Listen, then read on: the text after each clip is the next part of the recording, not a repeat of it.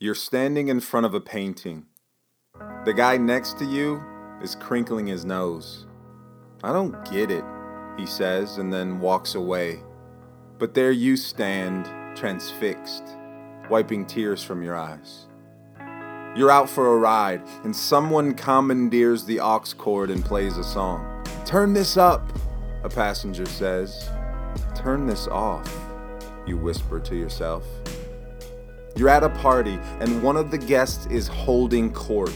She has the attention of the group in the palm of her hand. On the ride home, you say, Isn't she hilarious? Your friend shoots back, I don't understand what people see in her, to be honest. So, who's right about the painting, or the song, or the life of the party? What if that's the wrong question? The truth is, none of us sees things as they really are. We see things as we are.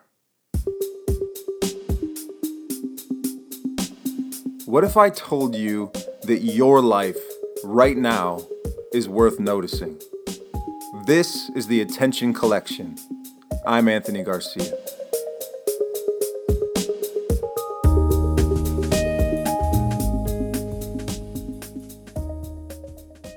So, I want to explain what I mean when I say we don't see things as they are. We see things as we are. But in order to do that, I need to talk about mantis shrimp for a minute. But before I can even talk about mantis shrimp, we have to go back several years. So go with me. Several years ago, I go out to the movies with some friends.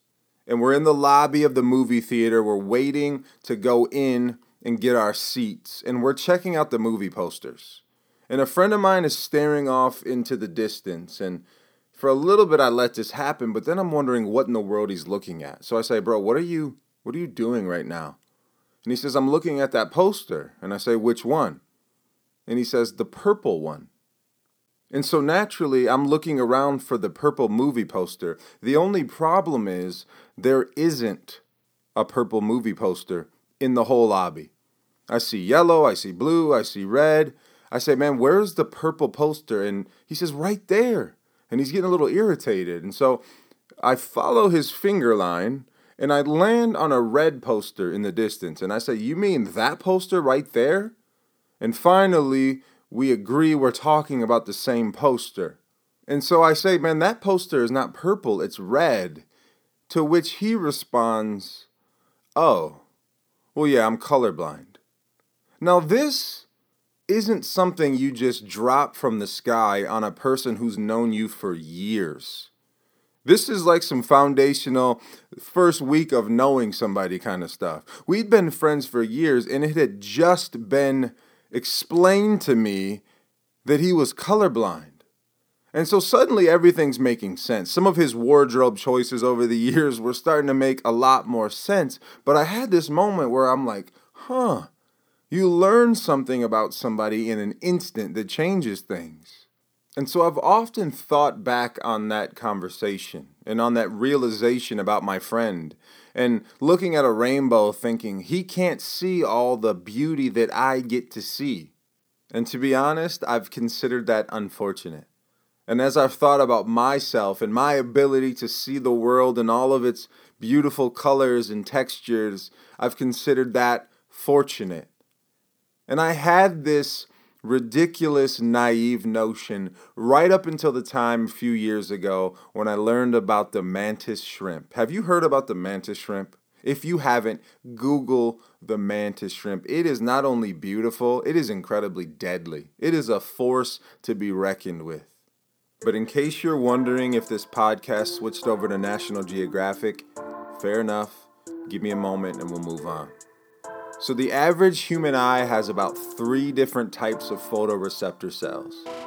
The mantis shrimp has between 12 and 16 per eye. That means it can see colors we can't even comprehend, colors we've never even imagined or dreamed of.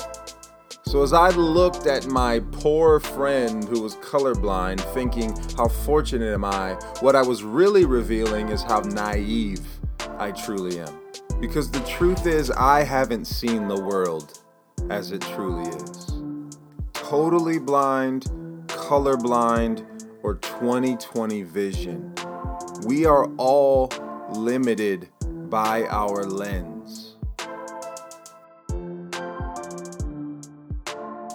Okay, let's try this. I want to tell two stories and I want you to hold them side by side in your brain and determine which one is right. Okay?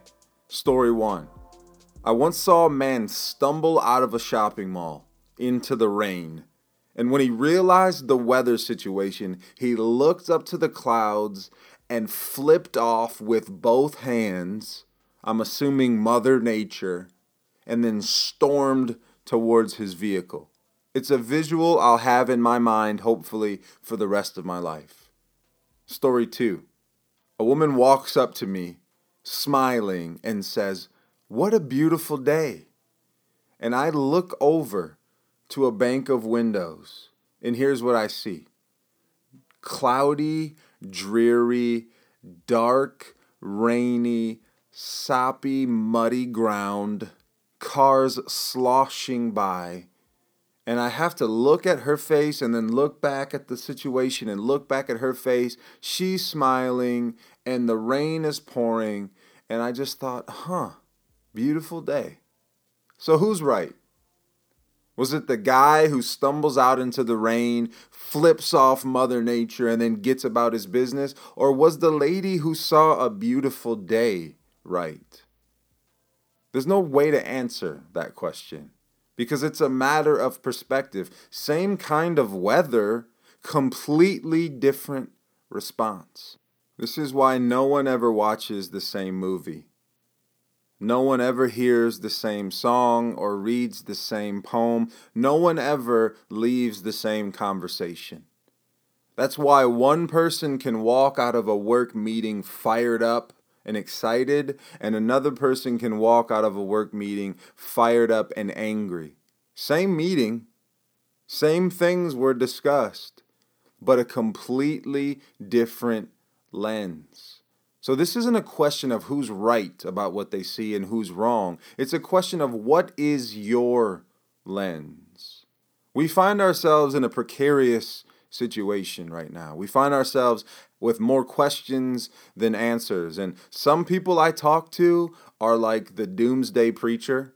And some people I talk to think it's going to be over tomorrow. And some people are somewhere in between. The truth is, not even the experts know. So we're all grasping at straws, but it's amazing the wide swath of responses and perspectives on this issue. And so we find ourselves wondering who to look to, wondering which perspective to take. The important thing to remember here is that it's a perspective, it's a view. Because we're all on the same planet, but we're on a million different worlds. We're all looking at the same reality, but with completely different lenses.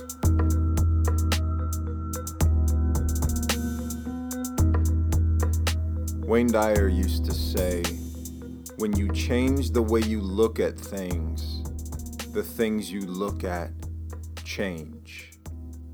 The circumstance in and of itself might not change, but you will have changed, and therefore your circumstance can be irrelevant. You know, I think of St. Teresa of Calcutta, who had a commentary on doing the dishes. She said, Don't wash the plate just because it's dirty. And don't wash the plate because someone else told you to. Wash the plate because someone you love will be using it next. Think about how some of us hate doing the dishes, or at, at most it's a bore or something we need to get through. To have the perspective of, no, no, no, no, this is an opportunity to love. How could you get there? Well, she viewed the world through eyes of service. Or think about Nelson Mandela, who spent 27 years in prison. 27 years. Do you know what he said? He said, They can imprison my mind, but they will never imprison my body. Prison is designed to break you. He said, It's not going to happen. It's not even an option. They can do what they have to do with this physical form, but my mind can't be under lock and key. My mind is always free. And do you know what he did? He changed the world because his view of the world, his view of his reality was one of freedom. And look what he did for freedom globally. So the question is how do you view the world? What is your lens? Now, let me make something really clear here. If you are seeing things right now as hard, challenging, scary, dark, confusing, this is not an indictment. It's not a diagnosis. It's an opportunity for perspective. There is a place for seeing things as dark and seeing things as painful. There is a place for that view. In fact, you know, studies are showing that there are people who are born genetically predisposed to a more melancholy point of view. If you are currently viewing the world as broken, it doesn't mean you're broken. You know, think of the old collection of Jewish poetry and music known as the Psalms. There are some really beautiful words, but there are some really painful words that come from the gut, come from somewhere deep inside of a person. There's place for all of it. We like heartbreak songs because they let us know we're not alone. We watch films with dark tones because they capture the reality of the human experience. There's a place for it all. For some of us, a happier, more inclusive or open perspective comes naturally. For some of us, we have to work for it, and that's okay. The point is, our perspective over time ultimately determines our experience. We don't see things as they are. None of us do. Good, bad, or ugly. We see things as we are. And as I speak into this microphone, as I record at this very moment, a rainstorm is kicking up outside. It may or may not make its way into the audio recording of this podcast. I can choose in this moment to see that as a nuisance or I can choose to see that as kind of interesting given the subject matter. When you change the way you look at things, the things you look at change. Perhaps the rain isn't a menace, but a means for growth. Perhaps the wind isn't a destructor, but an energy to be harnessed. That doesn't mean some picnics won't get rained out. And it doesn't mean some of our structures won't be blown to the ground and people get hurt. It doesn't mean we're horrible people for shaking our fists at the heavens and flipping off Mother Nature from time to time. But while you're looking at the rain, take a look at the one who's looking at the rain. Observe the observer and realize your view of reality always runs through a filter. And that filter gets clogged up by social inputs and environmental particles. It gets clogged up by our experience, the people we're around, the things that we allow into our lives. We don't see the world as it is, we see the world as we are. And although our physical vision is limited, whether we can't see at all or we nail eye exams, it turns out our internal perspective is ever expanding. We're more like mantis shrimp than we realized. And our capacity to see can change with our capacity to feel, to lean in, to listen, to open ourselves up to a bigger and broader perspective.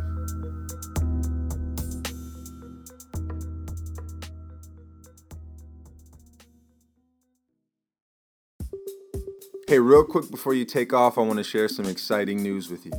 We just released the Intro to the Attention Collection ebook on our website. It was a blast to make. I really think you're going to enjoy it. To be honest, I'm kind of proud of it. And the best thing, it's free. And I mean free, free. You don't have to put in your email, you don't have to sign up for anything. You click the link, you download, and enjoy. And if you do enjoy, please feel free to share it as widely as you possibly can. The link is in the show notes. I hope you'll download and enjoy today. I'll talk to you next time. And oh, yeah, did I mention it's free? Come on, go to the link.